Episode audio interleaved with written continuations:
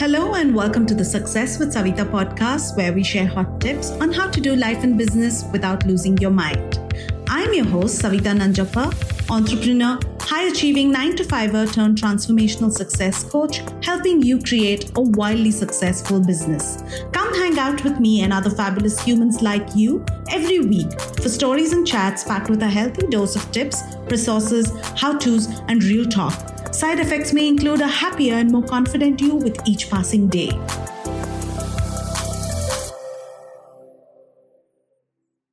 Hey, beautiful people, welcome to yet another solo episode with me. Today, I'm going to be talking about a topic which is close to my heart. And you know, I love anything to do with rituals, routines, productivity. So, I'm going to be talking about evening routines. You may ask why evening routines even before morning routines? I mean to talk about morning routines, but here's the thing you can't have a great morning routine if you don't have a good wind down evening routine because the evening before, the night before, does set you up for how the next day goes for you. While I understand morning and evening routines come in all shapes and sizes, here's my thing. It doesn't always have to be about waking up at 5 a.m., doing yoga or meditation, chanting, visualization, all the success habits that I have spoken about and so many people out there have also spoken about. Choose rituals that you actually enjoy, not because everyone else is doing them, but because it's meaningful to you, it's enjoyable to you, and it sets you up right. When I used to work a nine to five, I always woke up at the last second. I was constantly rushing to get ready in order to leave the house, get to work on time, get stuck in traffic, reach about five minutes late, I would end up feeling anxious, feeling stressed out in traffic. Sometimes I would skip breakfast and then I would, you know, dive into my chair and start my work for the day. And my work was also pretty stressful for a number of years.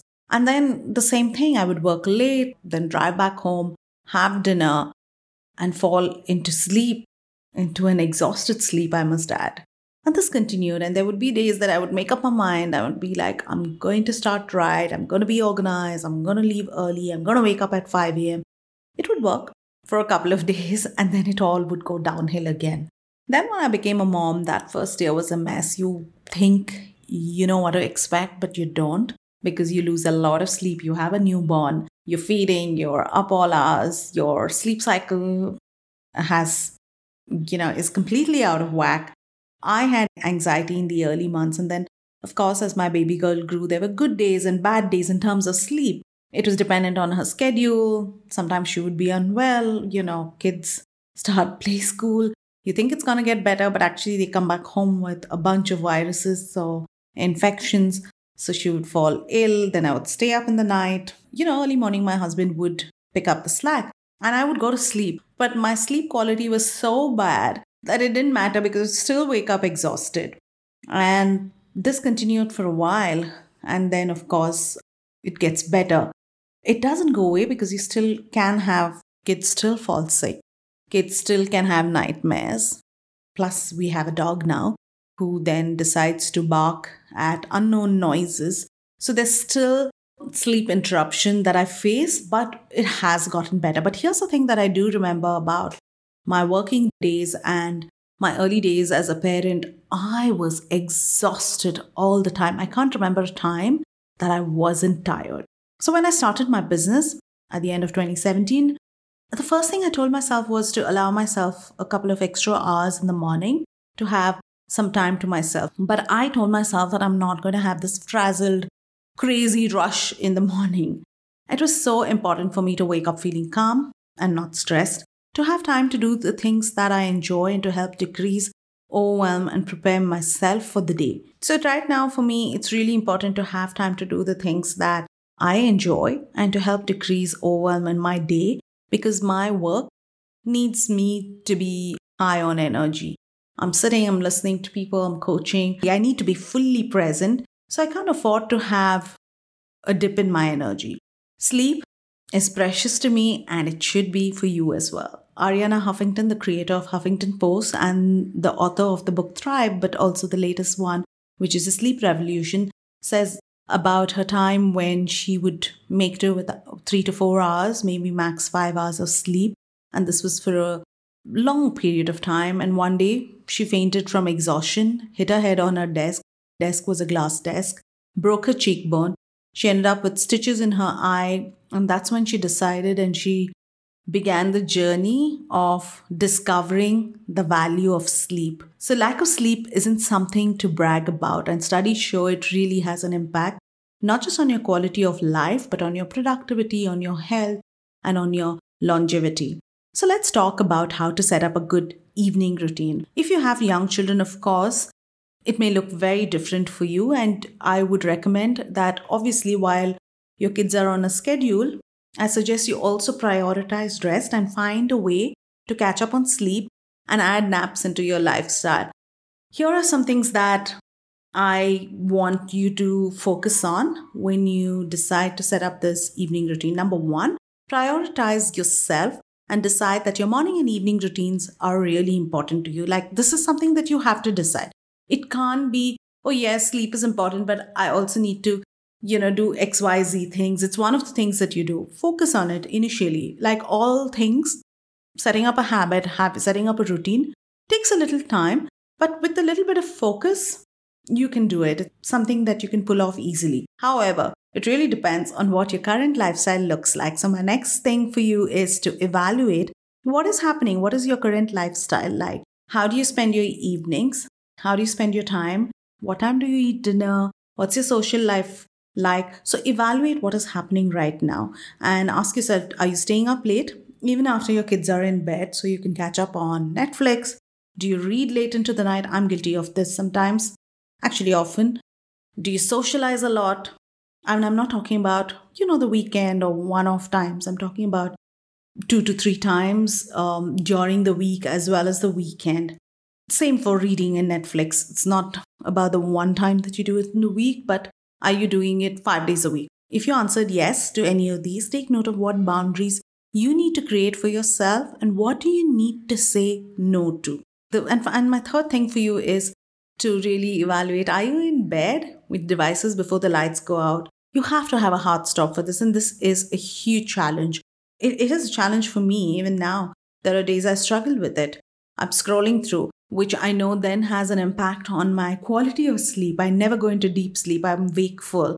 I wake up quite often and then I have to keep going back to sleep. So there's disturbed sleep and I wake up tired. Ask yourself if you're doing this and is there a way that you can scale that back, shut down devices an hour before, and that hour that you have before you turn your lights off, can you do something else? Read an actual book, maybe, listen to soothing music, listen to a guided meditation. You know, figure it out, figure out what works for you. You may have to try a few things to see what really works. Now, I'm going to do a quick rundown of my routine and these two big changes that I've had to make in my uh, routine and my habits uh, from the way I've lived my life for a long time now. So, here is one habit that I've had to really change, and it had to happen over a period of time, not overnight. There were we are a global coaching business and we have clients who are on different time zones and that means sometimes i'm working on us timings uk timings i'm working east coast west coast timings which means i end up working late taking really late work calls and coaching calls. I've had to change that and see if I could move it all to just one day per week where I'm doing this, batch it, schedule it all and do it on that one day and there, and also move it to maybe bi-weekly and not every week. Of course, there are days that are going to be avoidable, but I try to maintain the same routine most days and I don't work post 6 p.m. unless it's a call that I couldn't fit anywhere else. I also make sure to follow a schedule and sync my schedule to that of my daughters. So there are some classes that she takes, which means on that day, uh, because I'm not working and I'm driving her to these classes, then I kind of catch up on work afterwards. So sometimes it's 6 p.m., but sometimes it could be 7. The second habit that I had to change was about the time that I ate my dinner. It used to be so erratic. It used to be sometimes all of us together, sometimes all of us at different hours because of my calls. Now I try to eat my dinner anytime between 6:30 and 7 as much as possible.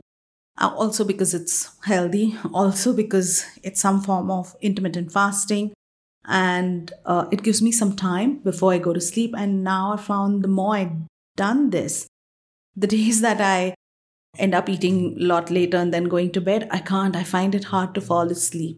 So these are two big changes that I had to make in my own lifestyle. But here's a rundown of what happens. So currently, when I'm done for the day, I usually have a quick look at what my next day looks like. I plan my calendar well in advance, so I know usually what's coming up for the week and the week that follows.